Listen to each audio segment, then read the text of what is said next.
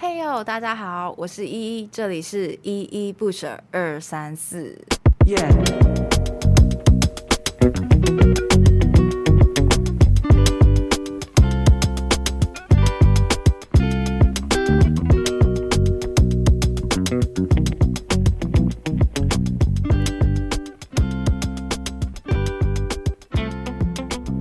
欢迎各位回到依依不舍二三四。今天这一集呢是第十四集，那也是这一季的最后一集哦。那今天这一季的最后一集呢，我记得播出的时间应该是在礼拜一，然后也是新的一年嘛，二零二三年，如果我没记错的话。那新的这一年呢，其实很多人都会对自己前一年的生活做一些回顾，做一些反省嘛。那今天这一集呢，其实也是差不多的概念。我会对自己，呃，先前的 podcast 内容做一些回顾，做一些反省，然后也会对自己过往的人生，就是二零二二年、二零二一、二零二零年做一些回顾。那今天的除了 Podcast 回顾，还有我的这个人生回顾呢？这个人生回顾其实会涉及到一点点的自我揭露的部分。那其实我觉得这个自我揭露算是一种成长，因为以往我其实不太敢跟大家说我内心的想法，这内心的想法比较是深沉的啦，然后可能会带点情绪的。就是以往的我来说，是不太会跟大家说这些事情，我都会通常都会自己消化。那为什么不敢说呢？其实有两个原因。第一个原因是你觉得这是件很丢脸的事情，说出来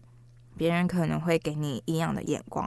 再来，别人可能也不会想要听嘛，就是就是我的情绪不应该是他来承担的，这不是他的责任。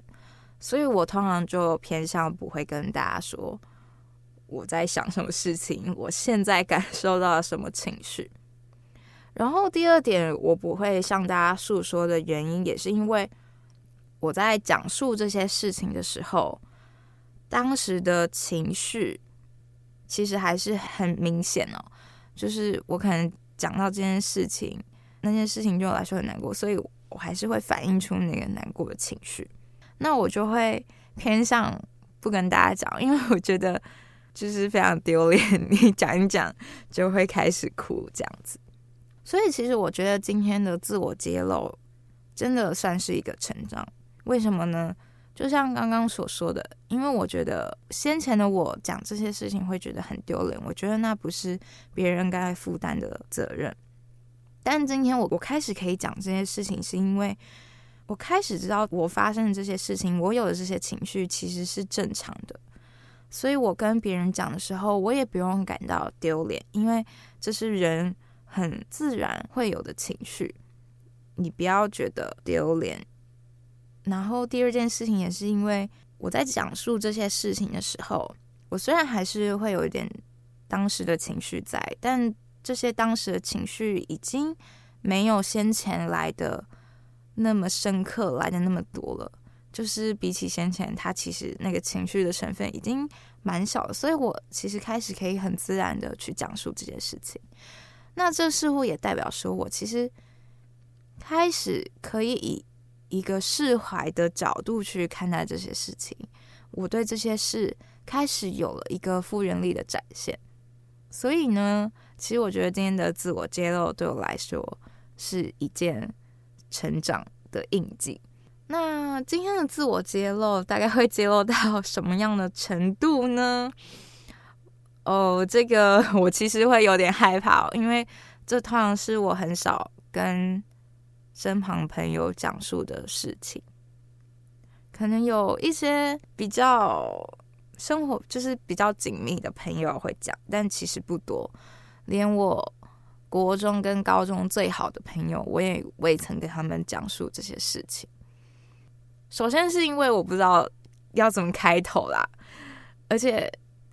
当我讲述了这件事情，他们可能会觉得很意外，因为在他们眼里，我可能不是那一种类型的人。所以讲出来他们可能会觉得很意外哦。那对于以往自我揭露呢，我觉得可以从我要升上高中开始讲起吧。那时候我要升上高中的时候，我的奶奶因为癌症去世了。然后其实那时候我就是从她死的时候到她丧礼结束后面的一整段过程，就是我其实都是没有哭的。很奇怪，但我觉得那时候不是因为没你没有难过的情绪，你没有悲伤的情绪，而是你刻意在压制这些情绪。但是说说实在，就是我我不懂为什么我要刻意压抑这个情绪，我到现在还是还是不知道为什么这些情绪。其实到很后期，大概到高中的时候，你再回想起来，那个难过的情绪其实才会才会被释放出来。我的天哪！我现在想起这件事，还是会有一点难过。我等下不会泪洒录音室吧？就是你其实更多的是悔恨。我觉得我自己没有在他就是最后生前的那个时刻好好陪他，就是因为那个时候是我会考的时候，然后那时候其实压力会稍微有点大，我就是每天都在。读书嘛，然后读书之外就是睡觉，因为读书真的太累了。然后那个时候，其实阿嬷的癌末已经到算是蛮后期的。然后其实我那时候就基本上是很少时间会陪他，他都自己待在自己的房间里面。然后说实在，我也不知道该怎么去陪伴他，因为他很多时刻都是就是他他是得肺腺癌。然后到后期的时候，他其实因为肺腺癌，所以他就是不管他坐着、站着或是躺着，他都感觉会呼吸不上来。然后只要走几步都很累，而且他的胸口会非常的疼痛。所以那时候我也我也不知道要怎么去面对这件事情，因为我好像不管怎么做，我都没办法去减轻他的痛苦。所以那时候，其实在他生前。非常少的时间去陪伴他，尤其是他到后期的时候已经住在医院里面了，然后我也非常少的时间去陪他，去去医院看他这样子，所以就是可能到高中的时候回想起这件事，就会觉得有点后悔，会会恨自己怎么没有好好花时间去陪伴他这样子。应该说，高中的时候这件事其实影响我蛮深的，但是我自己不知道。然后再加上那时候我我爸他要去大陆工作，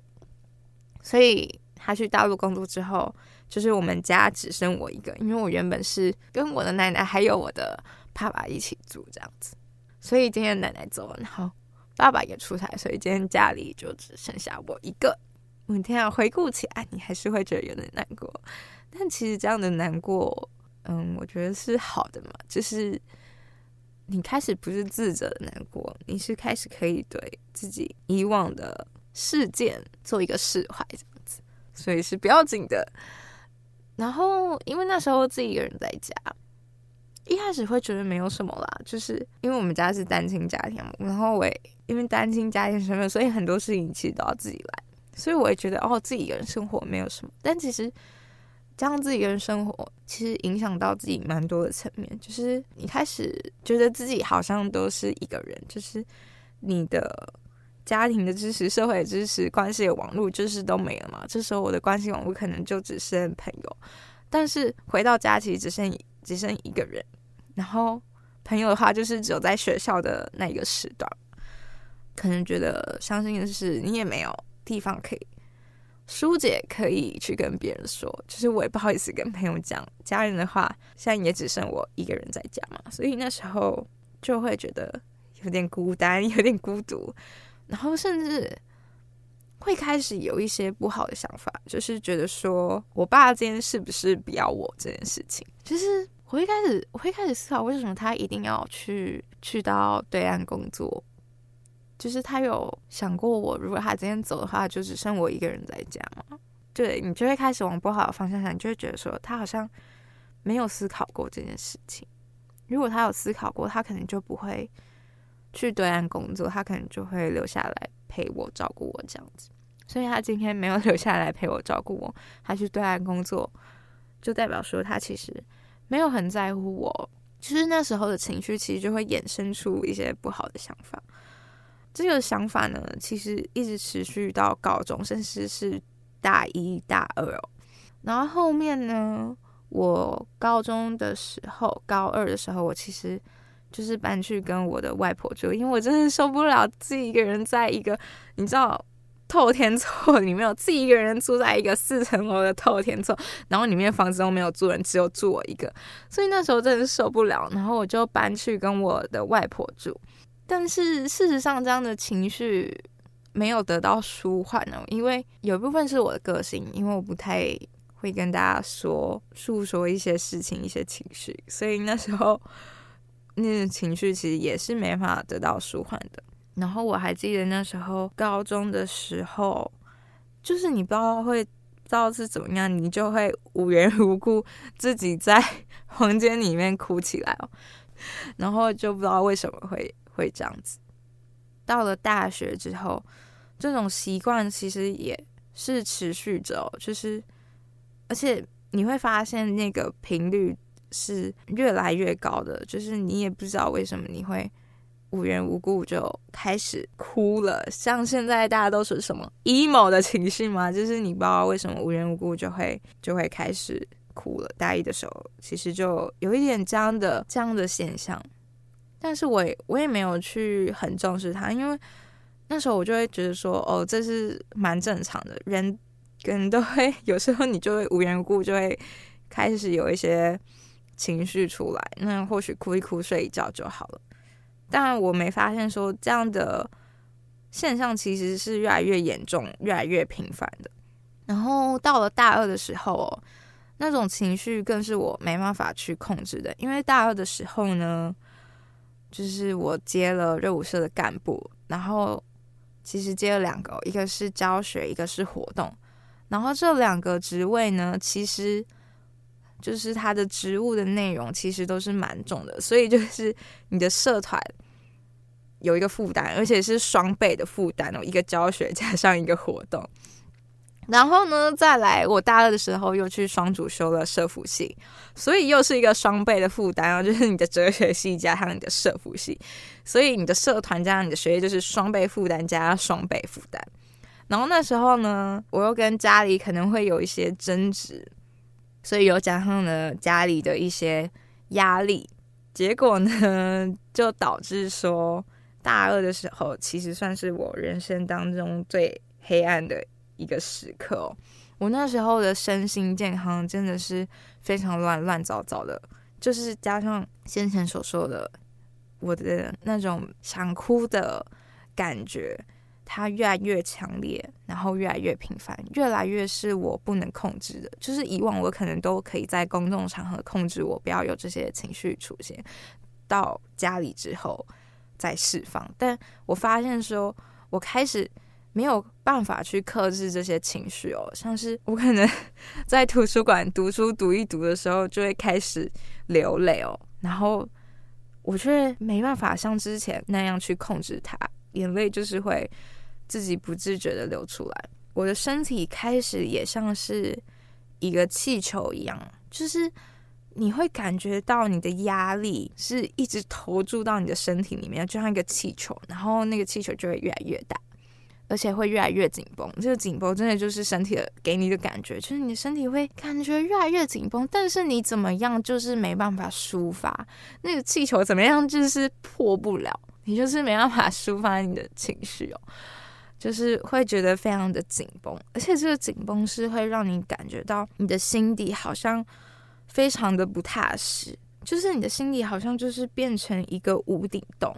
这个焦虑你也不知道在焦虑什么。你一直找不到，然后这个焦虑就像是无底洞一样，就是一直往下、往下、往下延伸，你就会感觉非常不踏实、非常焦虑、非常慌张这样子。这大概是我大二的时候的一个感受哦。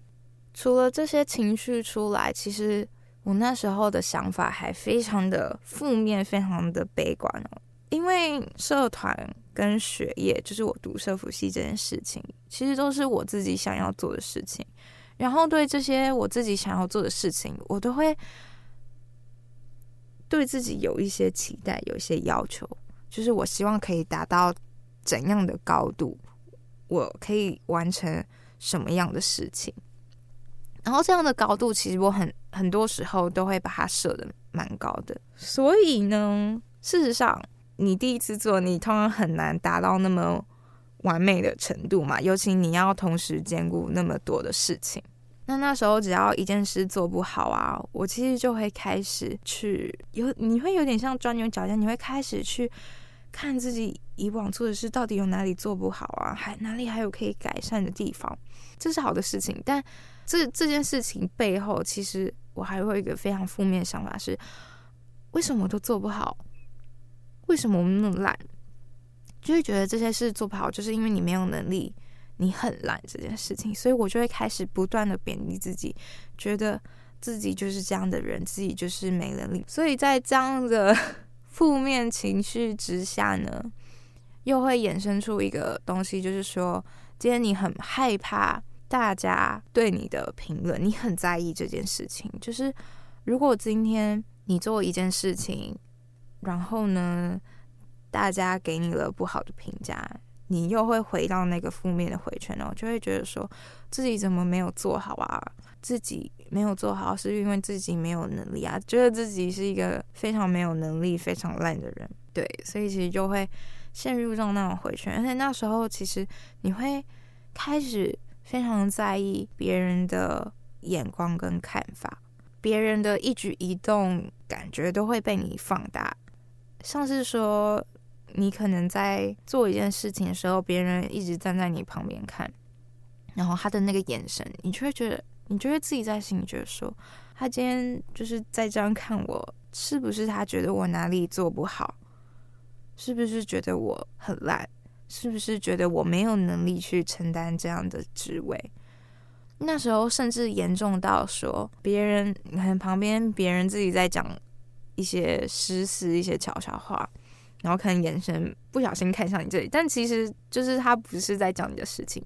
你还是会有一种错觉，觉得他们在讲的内容是在讲你，是在批评你，是在评论你。所以因为这件事，又让我的焦虑更加倍哦。然后因为这样的焦虑，然后加上之前先前可能我奶奶、我爸爸的那些事情，就会让我的这些情绪更一发不可收拾哦。你可能讲到某些事，讲一讲你就会开始哭啦，但是你你也控制不了，每天都会觉得非常厌世，非常没有动力啊。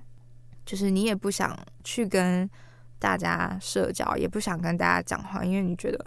你真的是没有力气在做这些事情，像是那时候，那时候热舞社就是每次练完，他们可能就会一起去吃宵夜，但我通常都会拒绝他们，因为我真的觉得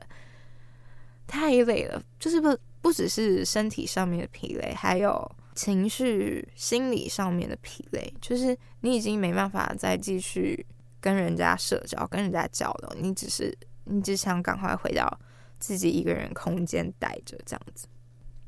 然后那时候的情绪其实真的很怪，就是你会发现这样的情绪其实也会影响到你的生理，每天都会感觉到非常的疲累，真的是身体上面的疲累，不只是心理上面，就是你身体上面你也会感到非常的疲累。所以那时候我回去就是很容易不小心睡着，而且可能是睡很久。然后除了很容易睡着这件事，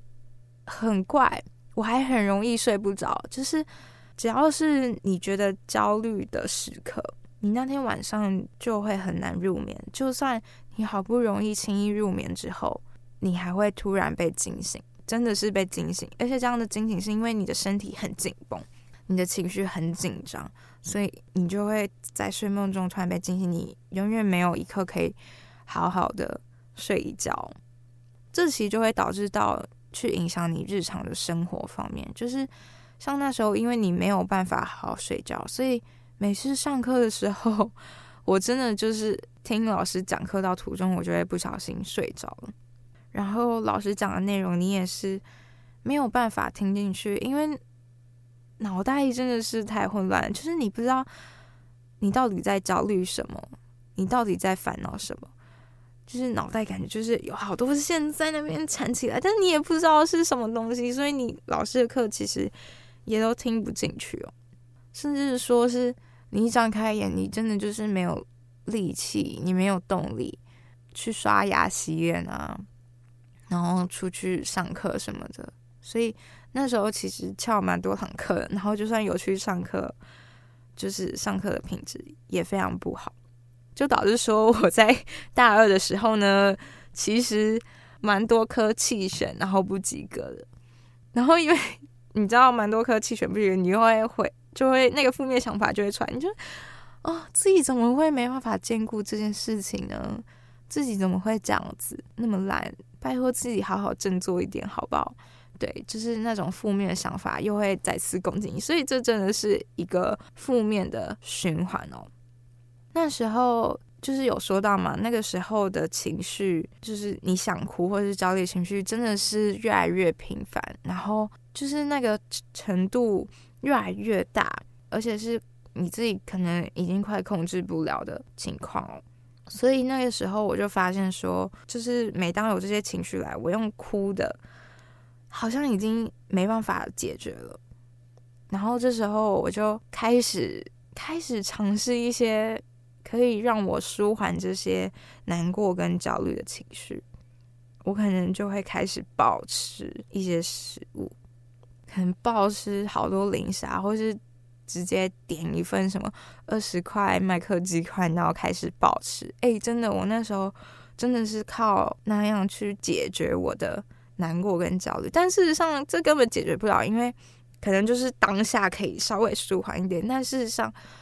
过了之后，那个情绪还是会再来，你还是不知道要怎么去面对它，或者是说到后面，其实。会有一些比较不好的手段哦，你可能会开始去自残，去刮自己的手臂呀、然后去刮自己的大腿，就是可能你用美工刀这样去残害自己。确实，就是你在割的当下，你可能会觉得自己好像有那么一点舒缓了，你的难过好像得到舒缓，你的紧绷的感觉好像没有再那么多了。但事实上，就是真的只有当下，只要时间再过去一点，那个情绪一样还是会来。然后呢，你还是找不到一些好的方法可以去疏解你的这些压力，去面对这些压力，所以你手上的伤疤就会越来越多。对，所以那个时候真的是我人生当中最黑暗的一年嘛，真的是非常糟糕，我的身心健康真的是乱糟糟的。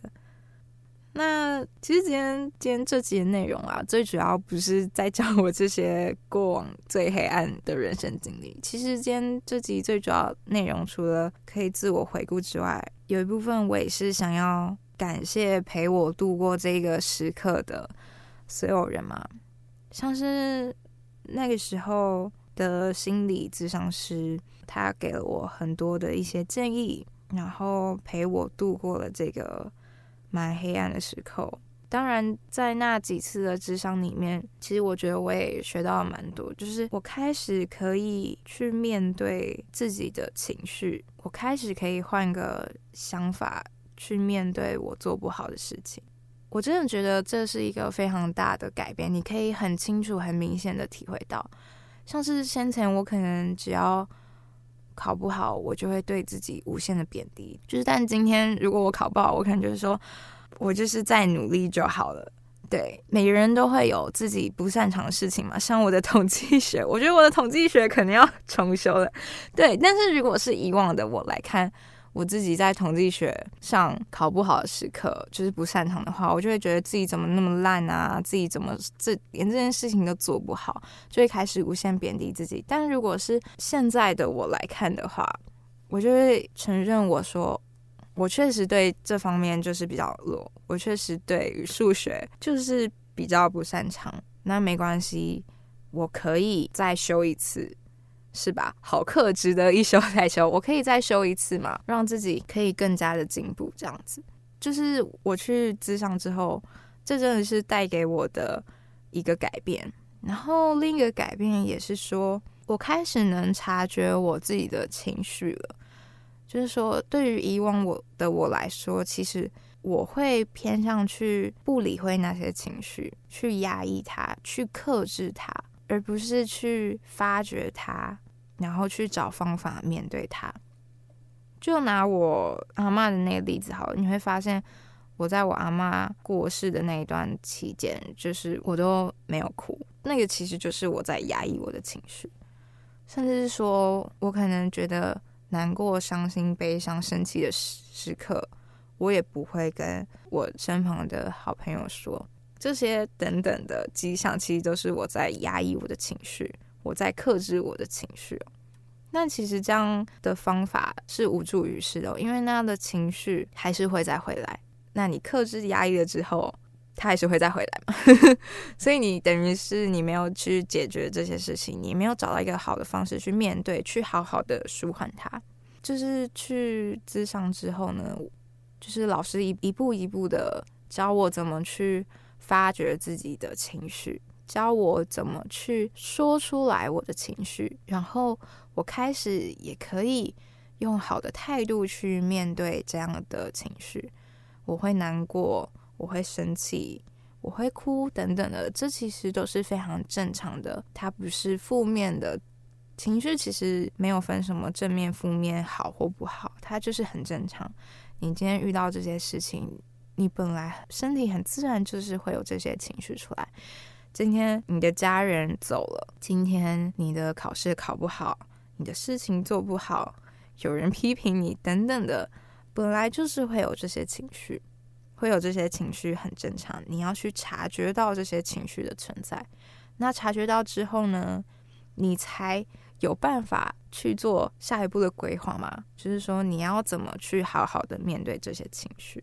然后非常印象深刻的是，那时候咨商的老师跟我说，因为其实那时候我我会有一种感觉是说，哦，我现在我非常想要好好的去解决。我的这些情绪，就是让它不会再出现。然后那时候那个老师就跟我说，就是你要知道一件事情，这些情绪永远不会被解决掉，也就是说，它会一直在出来，它会一直在出现，因为你的人生往后还是可能遇上某些时刻是让你伤心难过的嘛。所以今天这些情绪哦，不是说被解决掉了，它一样还是会像海浪一样。再重新打上来，那这时候呢，你能做的是什么？就是增加你的工具，去面对这些情绪，去面对这些海浪。所以那时候心理治疗师跟我讲这些事情之后，我才突然惊觉到，以往的我在面对情绪的时候，我除了偏向就是不去处理它，还有一个是内心的声音是。我想要永远的去解决掉这个情绪的问题，但事实上，这个情绪的问题是会一直来，因为它是非常自然的现象。我们人本来就是会感受到一些情绪的存在，因为某些事情你会感觉到难过，你会开心等等的，这很正常。就是你可以想想看，今天你因为事情一件事情感到开心，好像没什么问题，但为什么今天你一件事情感到难过却有问题？但事实上，开心跟难过都是情绪，人非常自然会有的情绪。所以今天这个情绪其实它是会再回来的，但是我今天所要做的不是去解决它，而是去面对它。我有一个好的工具，好的心理可以去面对它，可以去用好的方式舒缓它。所以我觉得这真的是我去咨商之后得到的一个最大的感受。我到现在还是真的非常感谢当初咨商我的老师，因为我上了社福系之后呢，就是有一门课是社会个案工作，然后他就说到说，嗯，其实有时候做个案的咨商的时候，他一直没办法结案的原因，有时候并不是因为你的问题，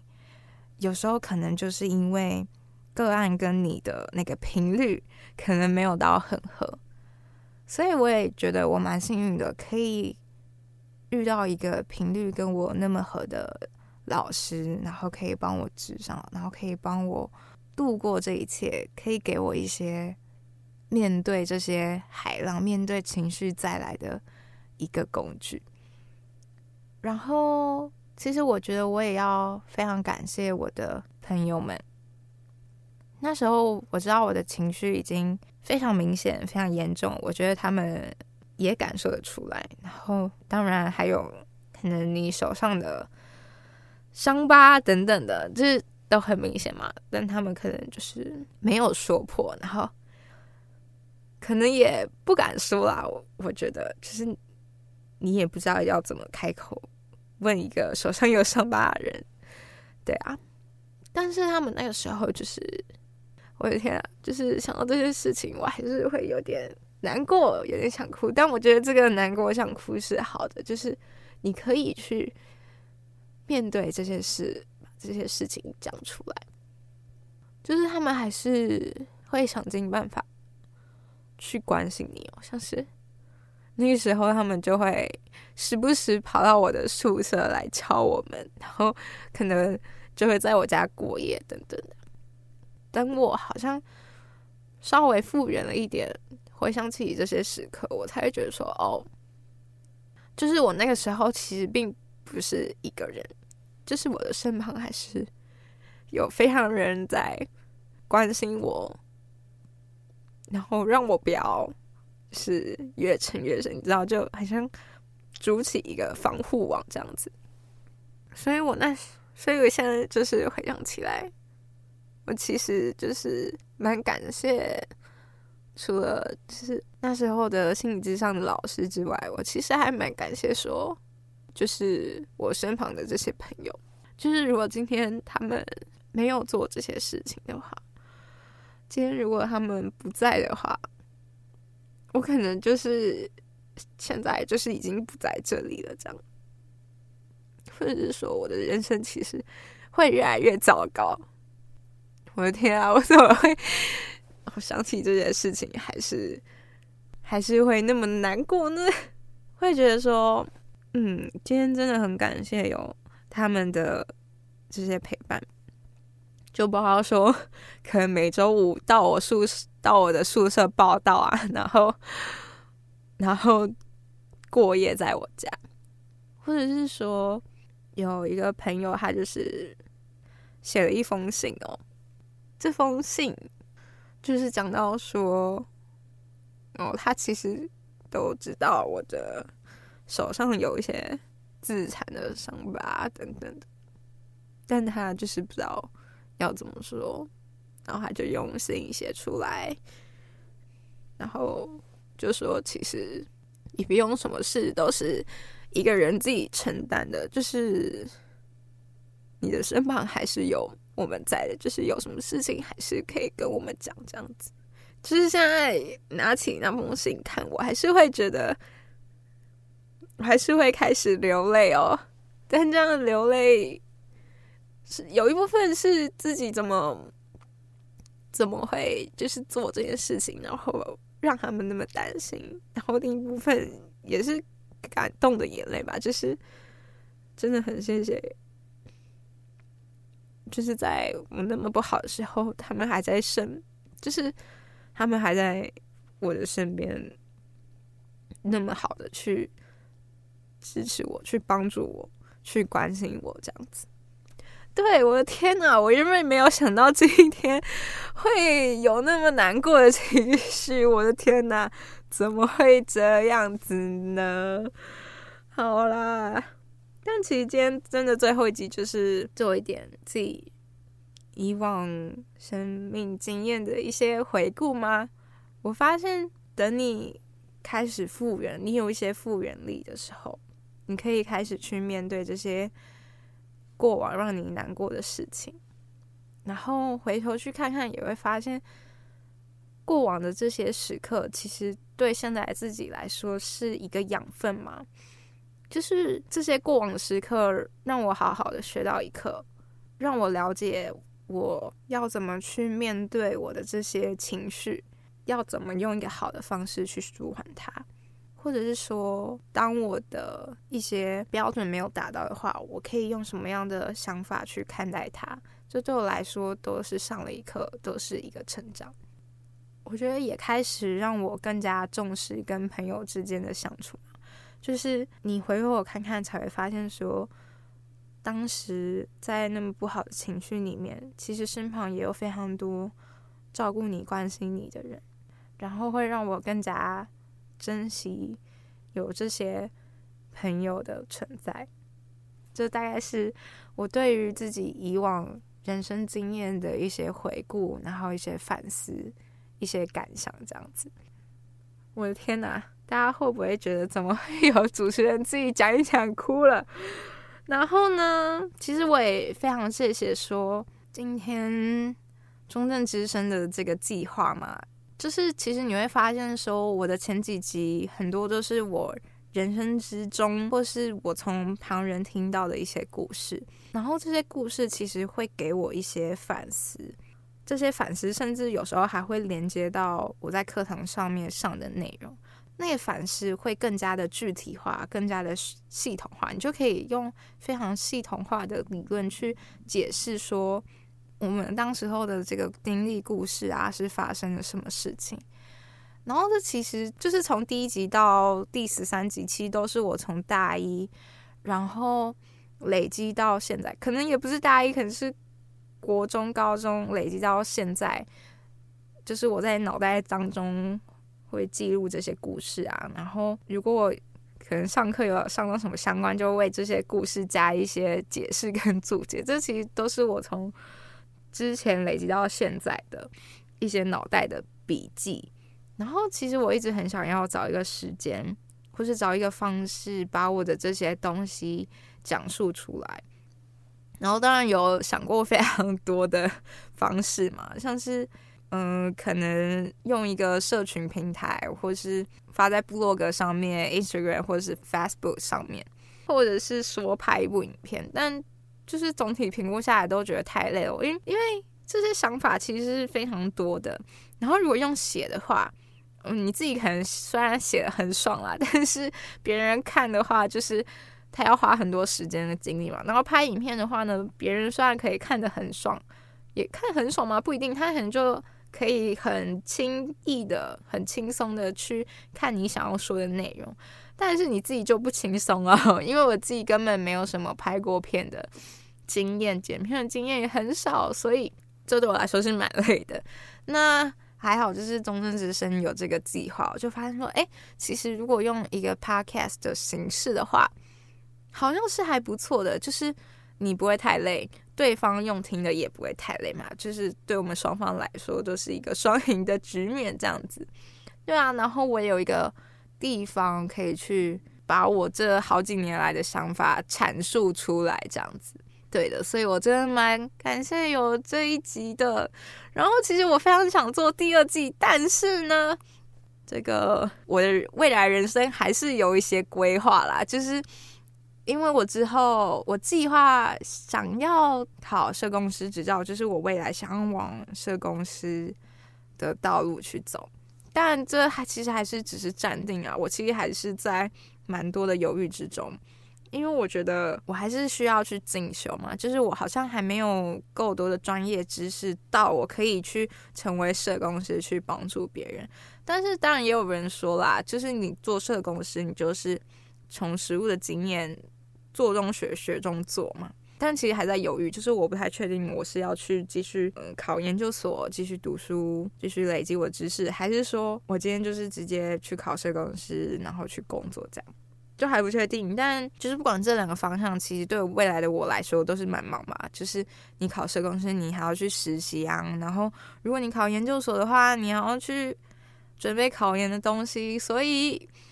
其实都蛮忙的，就导致我说，诶，我虽然很想做第二季，但是好像也没有时间给我做。对，另外没有办法做第二季的原因，也是因为我的故事其实好像都说的差不多了，所以呢，可能要等这些故事再累积，我才可以再跟大家来说说第二季哦。那当然有一部分也是看大家愿不愿意再听我的第二季了啦。对啊，我自己发现我自己可能也没有做的那么好，真的就是。我平常也会去听一些 podcast，嗯、像是公式的有话好说啊、百灵果啊等等的，或者是这个好味小姐比较轻松类型、休闲类型的，对，就会觉得他们做的 podcast 都非常棒诶，就是不管是在流程上面、剪辑上面啊，然后还有这个节目时间的配置上面，都做得非常的好。然后对比自己，好像就嗯不太好，对，但是还是可以再继续加油努力的嘛，没错。那如果以后真的有机会的话呢，可能也会再做第二季，对。但是今天就是先做一季啦，没错。第二季之后再看看。那今天这一季也算是给自己大学生活的一个里程碑嘛。然后也谢谢大家，就是陪了我这十四集哦。然后也希望大家在这十四集里面。不一定是每集都要听到有很深刻的内容，可能可能有一集可以引起你的共鸣，这样子。好的，那或许就下次见喽，大家拜拜，谢谢大家这一个学期的陪伴，耶、好，大家拜拜。Let's go. 离开世界之前，一切都是过程。活着不难，最难的是做人。在离开的眼神里，代表着默认这一切过程。我们曾经爱或恨。